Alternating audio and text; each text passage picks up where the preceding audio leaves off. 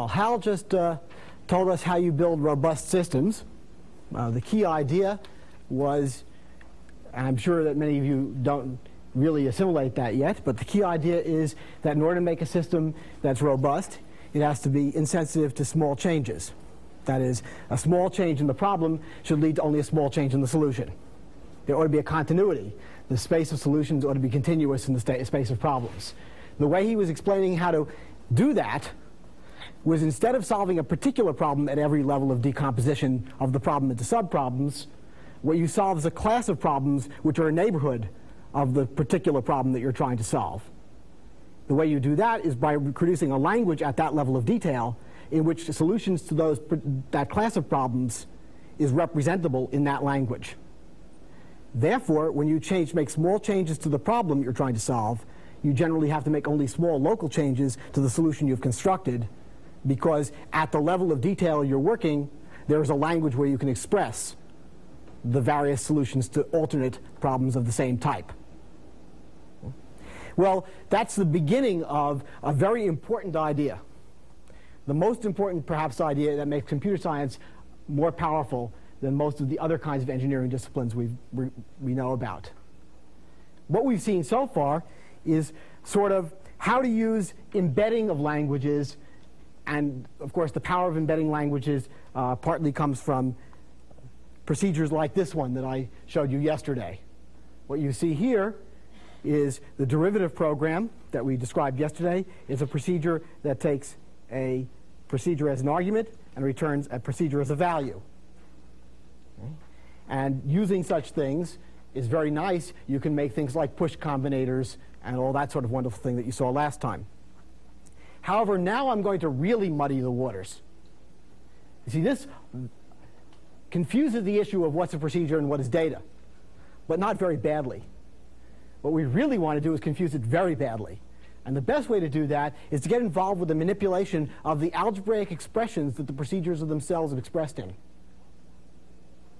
So at this point, I want to talk about, instead of things like on this slide, the uh, derivative procedure being a thing that manipulates a procedure, this is a numerical method you see here. And what you're seeing is uh, a representation of the numerical approximation to the derivative. That's what here. In fact, what I'd like to talk about is instead things that look like this. Okay, and what we have here okay, are rules from a calculus book. These are rules for finding the derivatives of the expressions that one might write in some, in some algebraic language. It says things like the derivative of a constant is 0. The derivative of the variable with respect to which you are taking the derivative is 1. The derivative of a constant times the function is the constant times the derivative of the function, and things like that. These are exact expressions. These are not numerical approximations. Can we make programs, and in fact it's very easy to make programs that, that manipulate these expressions? Well, let's see. Let's look at these rules in some detail. Okay? You all have seen these rules in your elementary calculus class at one time or another. And you know from calculus that it's easy to produce derivatives of arbitrary expressions. You also know from your elementary calculus that it's hard to produce integrals. Yet integrals and derivatives are opposites of each other. They're inverse operations. And they have the same rules. What is special about these rules that makes it possible for one to produce derivatives easily and integrals, why it's so hard. Let's think about that very, very simply. Look at these rules. Every one of these rules, when used in the direction for taking derivatives, which is in the direction of this arrow, the left side is matched against your expression, and the right side is the thing which is the derivative of that expression. The arrow is going that way. In each of these, in each of these rules, the expressions on the right-hand side of the rule that are contained within derivatives are sub-expressions, are proper sub-expressions of the expression on the left-hand side. So here we see the derivative of a sum, which is the expression on the left-hand side, is the sum of the derivatives of the pieces. So the rules moving to the right are reduction rules. The problem becomes easier. I make I turn a big complicated problem into lots of smaller problems and then combine the results. A perfect place for a recursion to work. If I'm going in the other direction, like this, if I'm trying to produce integrals, well, there are several problems you see here. First of all, if I'm trying to integrate an expression like a sum, more than one rule matches. Here's one that matches. Here's one that matches. I don't know which one to take. And they may be different. I may get to different, explore different things. Also, the expressions become larger in that direction. And when the expressions become larger, then there's no guarantee that any particular path I choose will terminate, because it will only terminate by accidental cancellation. And so that's why integrals are complicated searches and hard to do. Right now, I don't want to do anything as hard as that. Let's work on derivatives for a while. Well, these rules are ones you know, for the most part, hopefully. So let's see if we can write a program which is these rules. And that should be very easy. Just write the program. See, because what I showed you is that it's a reduction rule. It's something appropriate for a recursion. Hmm? And of course, what we have for each of these rules is we have a case in some case analysis. So I'm just going to write this program down. Now, of course, I'm going to be saying something that you have to believe, right? What you have to believe is I can represent these algebraic expressions, that I can grab their parts, that I can put them together. We've invented list structures so that you can do that. But you don't want to worry about that now. Right now, I'm going to write the program that encapsulates these rules independent of the representation of the algebraic expressions. we have a derivative of an expression with respect to a variable. This is a different thing than the derivative of a function. That's what we saw last time, that numerical approximation. It's something you can't open up a function. It's just the answers. Okay? Derivative of an expression is the way it's written. And therefore, it's a syntactic phenomenon. And so a lot of what we're going to be doing today is worrying about syntax, syntax of expressions and things like that. Well, there's a case analysis.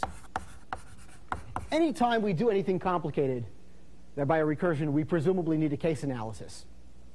It's the essential way to begin, and that's usually a conditional of some large kind. Well, what are their possibilities? The first rule that you saw is is something a constant? And what I'm asking is, is the expression a constant with respect to the variable given? If so, the result is zero, because the derivative represents the rate of change of something. If, however, the expression that I'm the expression that I'm uh, taking the derivative of is the variable I'm varying, then this is the same variable. The expression var. Then the rate of change of the expression with respect to the variable is 1. It's the same one. Well, now there are a couple of other possibilities. Okay? It could, for example, be a sum. Well, I don't know how I'm going to express sums yet. Actually, I do, but I haven't told you yet. But is it a sum? I'm imagining that there's some way of telling. I'm doing a dispatch on the type of the expression here. Absolutely essential in building languages because languages are made out of different expressions, and soon we're going to see that in our more powerful methods of building languages on languages. Is an expression a sum? If it's a sum, well, we know the rule for derivative of the sum is the sum of the derivatives of the parts. One of them is called the addend and the other is the augend, but I don't have enough space on the blackboard to use such long names, so I'll call them A1 and A2. I want to make a sum Do you remember which is the subtrahend and the minuend? Or the, was it the dividend and the divisor? Or something like that. Make some of the derivative of the a1, I'll call it, the addend of the expression with respect to the variable, and the derivative of the A2 of the expression. Those are the two arguments of the, uh, of the addition with respect to the variable. And another rule that we know is product rule, which is if the expression is a product,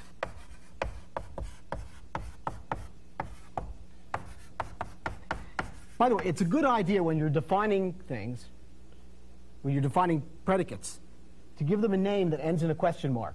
This question mark doesn't mean anything. It's for us as an agreement. It's a conventional interface between humans so that you can read my programs more easily. Okay, so I want you to, when you write programs, if you define a predicate procedure, that's something that returns true or false, it should have a name which ends in a question mark. Lisp doesn't care. It's I care. Then I want to make a sum, because the, the product, the derivative of a product is the sum of the first times the derivative of the second plus the second times the derivative of the first.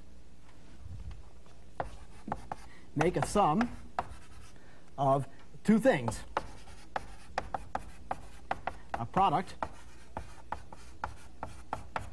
of, well, I'm going to say the m1 of the expression and the derivative of the m2 of the expression with respect to the variable. And the product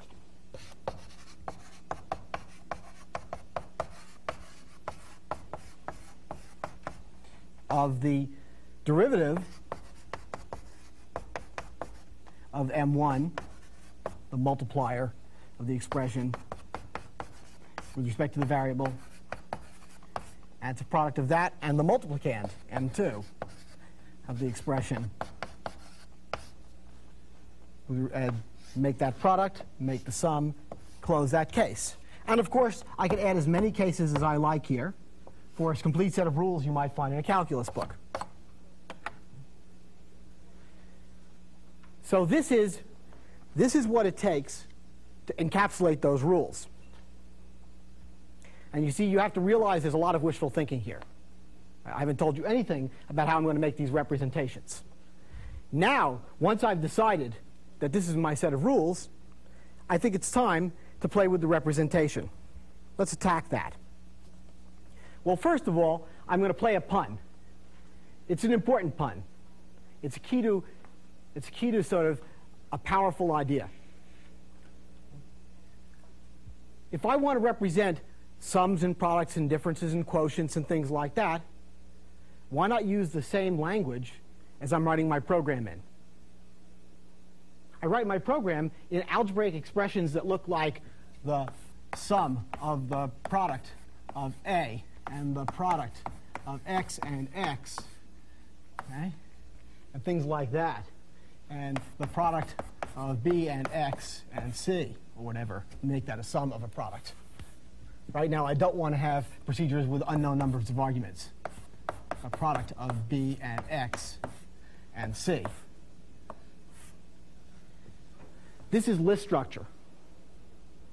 And the reason why this is nice is because any one of these objects has the property that I know where, I know where the car is. The car is the operator. And the operands are the successive cdrs. Sorry, the successive cars of the cdrs of the list that this is. It makes it very convenient. I, have, I don't have to parse it. It's been done for me.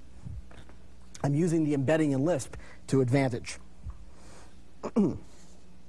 so for example, let's write down, let's start using list structure to write down the, uh, the representation that I'm implicitly assuming here. Well, I have to define various things that are implied in this representation.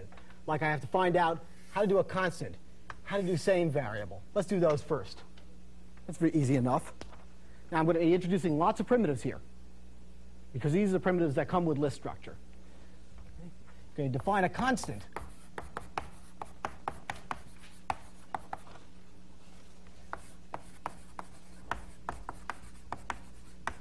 And a, what I mean by a constant, an expression is constant with respect to a variable, is that the expression is something simple. I can't take it into pieces, and yet it isn't that variable. I can't break it up, and yet it isn't that variable. Now, that does not mean that there are more, maybe other expressions that are more complicated that are constants. It's just that I'm going to look at the primitive constants in this way. So, for example, so what this is, is it says that it's the and. I can combine predicate expressions, which return true or false, with and. Something atomic. An expression is atomic, meaning it cannot be broken into parts. It doesn't have a car and a cdr. It's not a list. And it's a special test built into this system. And it's not identically equal to EQ2 that variable. I'm representing my variables by things that are symbols which cannot be broken into pieces. Things like x and y, things like this. Whereas, of course, something like this can be broken up into pieces. And the same variable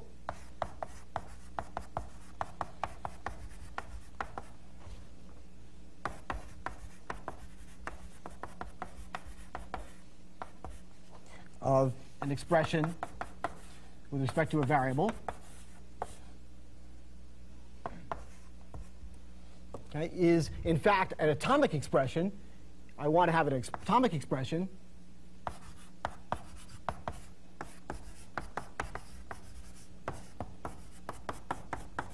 which is identical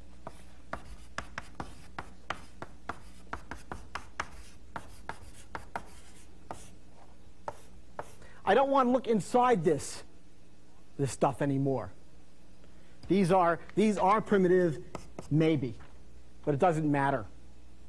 I'm, I'm using, using things that are given with me, to me with a language. I'm not terribly interested in them. Now, how do we deal with sums? Ah, something very interesting will happen. A sum is something which is not atomic and begins with the plus symbol. That's what it means. So here, I will define.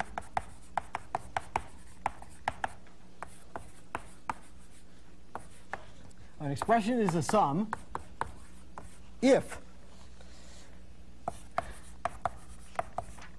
if and it's not atomic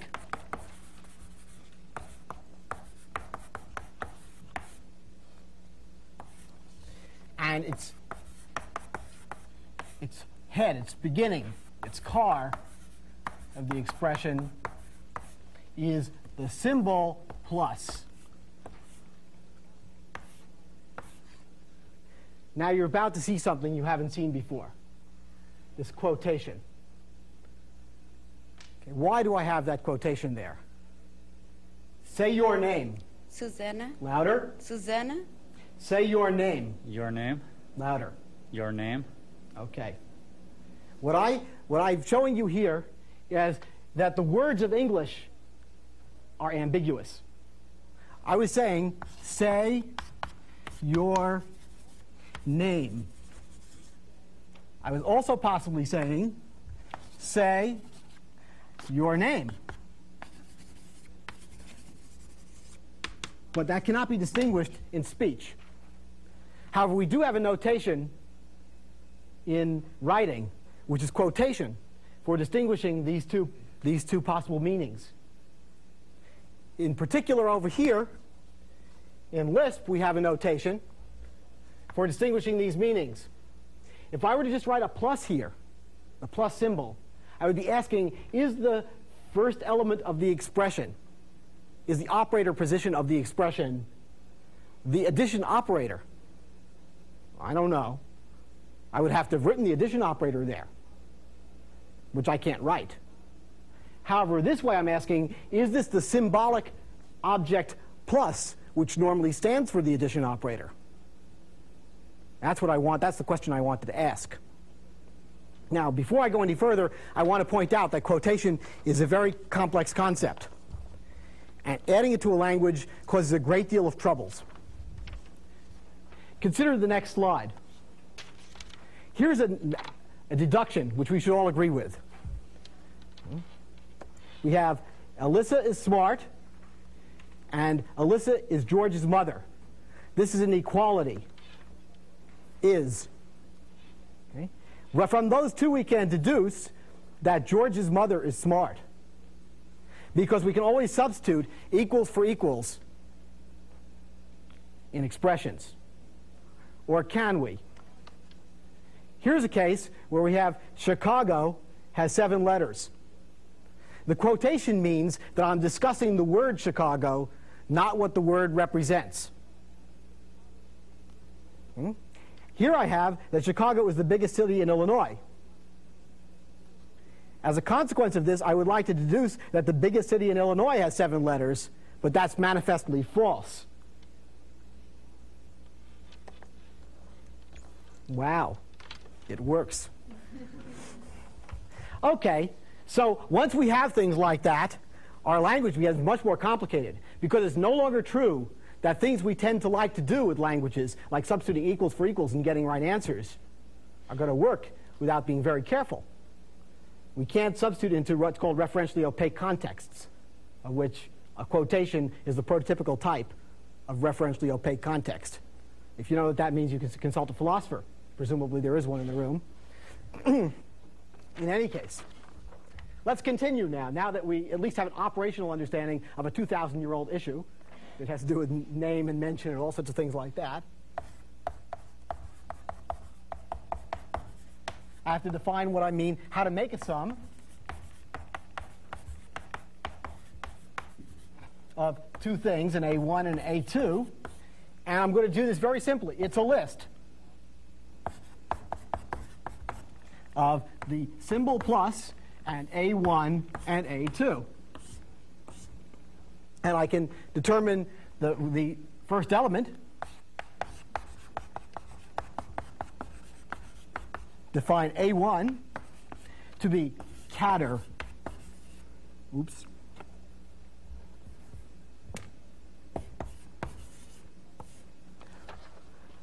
I've just introduced another primitive. This is the car of the cdr of something.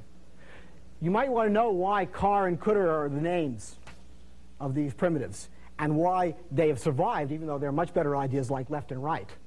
We could have called them things like that. Okay? Well, first of all, the names come from the fact that in the great past, when Lisp was invented, I suppose in 58 or something, it was on a 704 or something like that, which had a machine, it was a machine that uh, had an address register and a decrement register. And these were the contents of the address register and the decrement register. So it's a historical accident. Now, why have these names survived? It's because Lisp programmers like to talk to each other over the phone. And if you want to have a long sequence of cars and cdrs, you might say cadaditor, okay, which can be understood. But left of right of right of left is not so clear if, you if you get good at it. So that's why, that's why we have these words. All of them up to four deep are defined in, typically in a Lisp system. A2 to be. And of course, you can see that if I looked at one of these expressions, like the sum of 3 and 5, what that is, is a list containing the symbol plus and a number 3 and a number 5, then the car is the symbol plus. The car of the cdr, well, I take the cdr, and then I take the car, and I get to the 3. That's the first argument. And the car of the cdr of the cdr gets me to this one, the 5. and similarly, of course, I can define what's going on with products. Let's do that very quickly.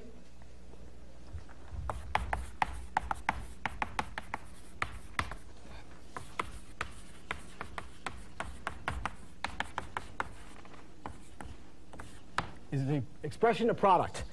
Yes, if and, if it's true, that's not atomic.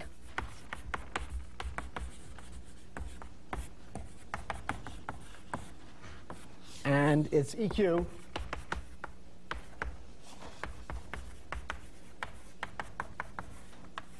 Quote, the asterisk symbol, which is the operator for multiplication. We need to make a make product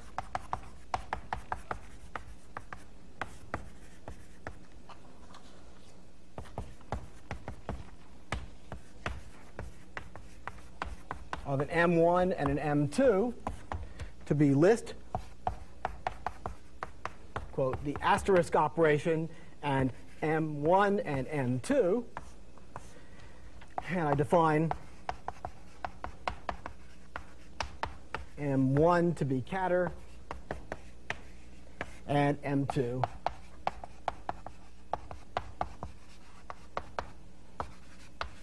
to be caddr. If you get to be good list programmers, you start talking that way. You put everything down, lists, and const them up, and so on. Now, now that we have essentially a complete program for finding derivatives, you can add more rules if you like. What kind of behavior do we get out of it? I'll have to clear that x. Well, supposing I define foo here to be to be the sum of the product of ax squared and bx plus c. That's the same thing we see here as the algebraic expression written in the more conventional notation over there. Well, the derivative of foo with respect to x, which we can see over here, okay, is this horrible, horrendous mess. I would like it to be 2ax plus b, but it's not. It's equivalent to it. What is it? I have here, um, what do I have? I have the derivative of the product of x and x over here is, of course, the sum of x times 1 and 1 times x. Yeah, well, it's the first times derivative of the second plus the second times derivative of the first. It's right. Okay? So that's, that's 2x, of course. a times 2x is 2ax plus 0x squared doesn't count plus b over here plus a bunch of zeros. Well, the answer is right, but I'd give people takeoff points on an exam for that. Sadly enough. Let's worry about that in the next segment. Are there any questions? Yes? If you had left the quote off when you put the plus, then would that be referring to the procedure plus? And could you do a comparison between that procedure and some other procedure yes. if you wanted to? Good question. If I had left, if I had left this quotation off at this point, okay, if I had asked, left that quotation off that point, then I would be referring here to the procedure, which is the the thing that plus is defined to be. Okay? And indeed, I could compare. I could compare some procedures with each other for identity. Now, what that means is not clear right now. I don't want you to think about it because I don't know exactly what it would mean to compare procedures. There are reasons why that may make no sense at all. However, the symbols we understand. Okay, and so that's why I put that quote in. I want to talk about the symbol that's apparent on the page. Any other questions? Okay. Thank you. Let's take a break.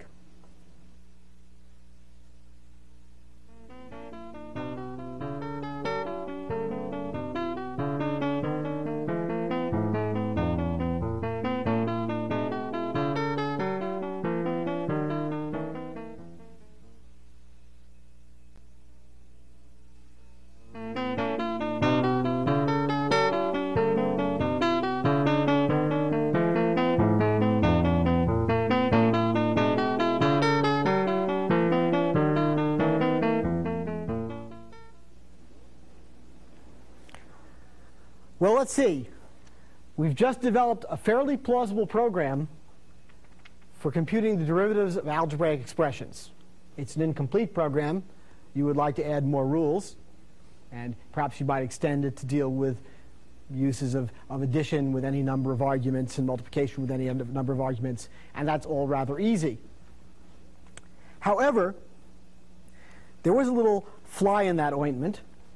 If we go back to this Uh, this slide, we see that the expressions that we get are rather bad. This is a rather bad expression. How do we get such an expression? Why do we have that expression? Well, let's look at this expression in some detail. Let's find out where all the pieces come from. As we see here, we have a sum, just what I showed you at the end of the last time, of x times 1 plus 1 times x. That is the derivative of this product. The product of a times that, where a does not depend upon x and therefore is constant with respect to x, is this sum, which goes from here all the way through here and through here. Because it is the first thing times the derivative of the second plus the derivative of the first times the second, as the program we wrote on the blackboard indicated we should do. And of course, the, the, the product of bx over here manifests itself as b times 1 plus 0 times x because we see that b depends upon, b does not depend upon x. And so the derivative of b is this 0, and the derivative of x with respect to itself is the 1. And of course, the sums, derivative of the sums over here turn into these two sums of the derivatives of the parts. So what we're seeing here is exactly the thing I was trying to tell you about with Fibonacci numbers a while ago. That the form of the process is expanded as, as from the local rules that you see in the procedure. That the procedure represents a set of local rules for the expansion of this process. And here the process left behind some stuff, which, was the, which is the answer. And it was constructed by the walk it takes of the tree structure, which is the expression. So every part in the answer we see here derives from some part of the problem. Now, we could look at, for example, the derivative of foo, which is ax squared plus bx plus c, with respect to other things. Like here, for example, we can see that the derivative of foo with respect to a. And it's a very similar, it's in fact the identical algebraic expression, except for the fact that the zeros and ones are in different places. Because the only degree of freedom we have in this tree walk is what's constant with respect to the variable we're taking the derivative with respect to, and what's the same variable. In other words, if we go back to this blackboard and we look, okay, we have no choice what to do when we take, when we take the derivative of a sum or a product. The only interesting place here is, is the expression, is the expression the variable or is the expression a constant with respect to that variable for very, very small expressions, in which case we get various ones and zeros, which if we go back to this slide, we can see that the zeros that appear here, for example, uh, this 1 over here in the derivative of foo with respect to a which gets us an, an x square, because that 1 gets us the multiply of x and x into the answer. That one is, is 0 over here when I'm taking the derivative of with respect to c. But the shapes of these expressions are the same. See all those shapes? They're the same.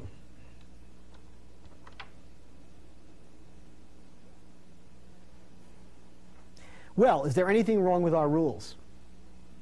No, they're the right rules. We've been through this one before. One of the things you're going to begin to discover is that there aren't too many good ideas. Okay? When we were looking at rational numbers yesterday, the problem was that we got 6 eighths rather than 3 fourths. The answer was unsimplified. The problem, of course, is very similar. There are things I'd like to be identical by simplification that don't become identical.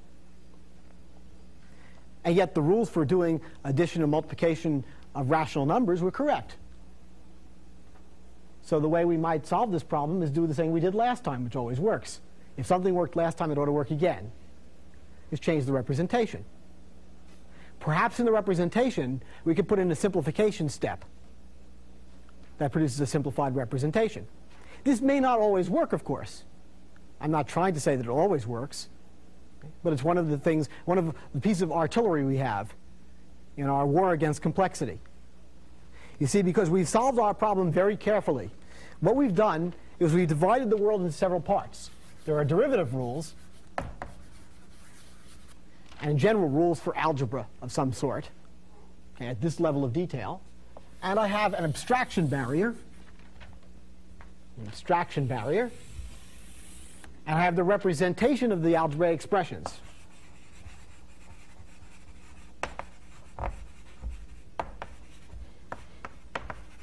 List structure. And in this barrier, I have the, I have the interface procedures. I have constant. I have things like same var. I have things like sum, make sum. I have A1, A2. I have products and things like that. All the other things I might need for various kinds of algebraic expressions. Making this barrier allows me to arbitrarily change the representation without changing the rules that I've written in terms of that representation. So if I can make the problem go away by changing the representation, this, the decomposition of the problem into these two parts has helped me a great deal. So let's take a very simple case of this. What was one of the problems? Let's go back to this, this transparency again. And we see here, oh yes, there's horrible things. Like here is the sum of an expression and zero. Well, that's no reason to think of anything other than the expression itself. Why should the summation operation have made up this addition? It could be smarter than that. Or here, for example, is a multiplication of something by 1. It's another thing like that. Or here's a product of something with 0, which is certainly 0. So we don't have to make this construction. So why don't we just do that? We need to change the way the representation works. Almost here.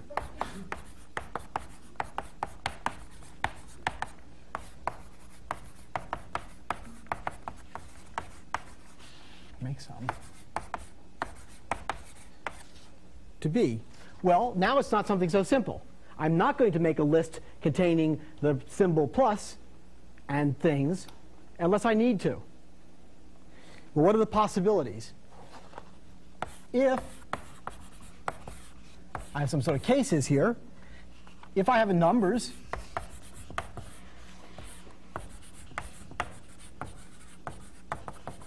if A1 is a number, and here's another primitive I've just introduced, it's possible to tell whether something is a number.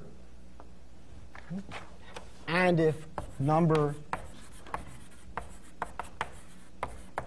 A2, meaning they're not symbolic expressions, then why not do the addition now? The result is just the plus of A1 and A2. I'm not asking if these represent numbers. Of course, all of these symbols represent numbers. Okay? I'm talking about whether the one I've got is the number 3 right now. And for example, supposing A1 is a number,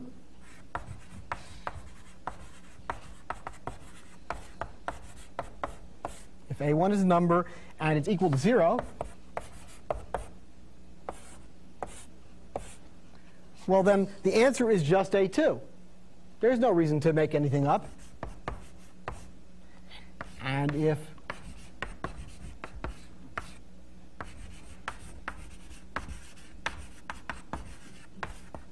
if a2 is a number and equal a2 0, then the result is A1. And only if I can't figure out something better to do with the situation will I construct a list. Otherwise, I want the representation to be the list containing the quoted symbol plus, okay, and A1 and A2.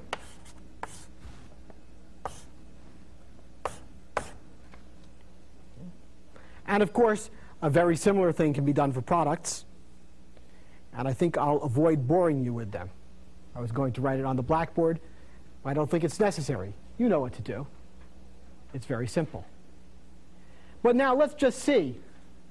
Let's just see the kind of results we get out of changing our program in this way. Well, here's the derivatives after having just changed the, const the constructors for expressions. The same uh, foo, ax squared plus bx plus c. And what I get is nothing more than the derivative of that is 2ax plus b. Well, it's not completely simplified. I would like to collect common terms and sums. Oh, that's more work. And of course, programs that do this sort of thing are huge and complicated. Algebraic simplification is a very complicated mess.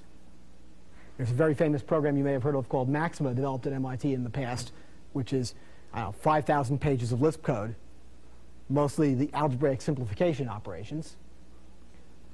But that's the, there we see uh, the derivative of foo with respect to x is at least something I wouldn't get, take off more than one point for on an elementary calculus class. And the derivative of foo with respect to a, well, it's gotten down to x times x, which isn't so bad. And the derivative of foo with respect to b is just x itself. And the derivative of foo with respect to c comes out 1. So I'm pretty pleased with this. What you've seen is, of course, a little bit contrived, carefully organized example to show you how we can manipulate algebraic expressions, how we do that abstractly in terms of abstract syntax rather than concrete syntax, and how we're going to how we can use the abstraction to control what goes on in building these expressions. But the real story isn't just such a simple thing as that. The real story is, in fact, that I'm manipulating these expressions, and the expressions are the same expressions, going back to this slide, as the ones that are Lisp expressions. There's a pun here. I've chosen my representation to be the same as the representation in my language of similar things. By doing so, I've invoked the necessity, I created the necessity to have things like quotation because of the fact that my language is capable of writing expressions that talk about expressions of the language. I need to have something that says, this is an expression I'm talking about, rather than this expression is talking about something, and I want to talk about that. So quotation stops and says, I'm talking about this expression itself. Now, given that power, if I can manipulate expressions of the language, I can begin to build even much more powerful layers upon layers of languages. Because I can write languages that not only are embedded in Lisp, or whatever language you start with, but languages, languages that are completely different, that are just as we say, interpreted in Lisp or something like that. We'll get to understand those words more in the future. But right now, I just want to leave you with the fact that we've gotten over a, we've hit a line which makes it, gives us tremendous power. At this point, we've built, bought our sledgehammer. We have to be careful on what, to what flies we apply it. Thank you.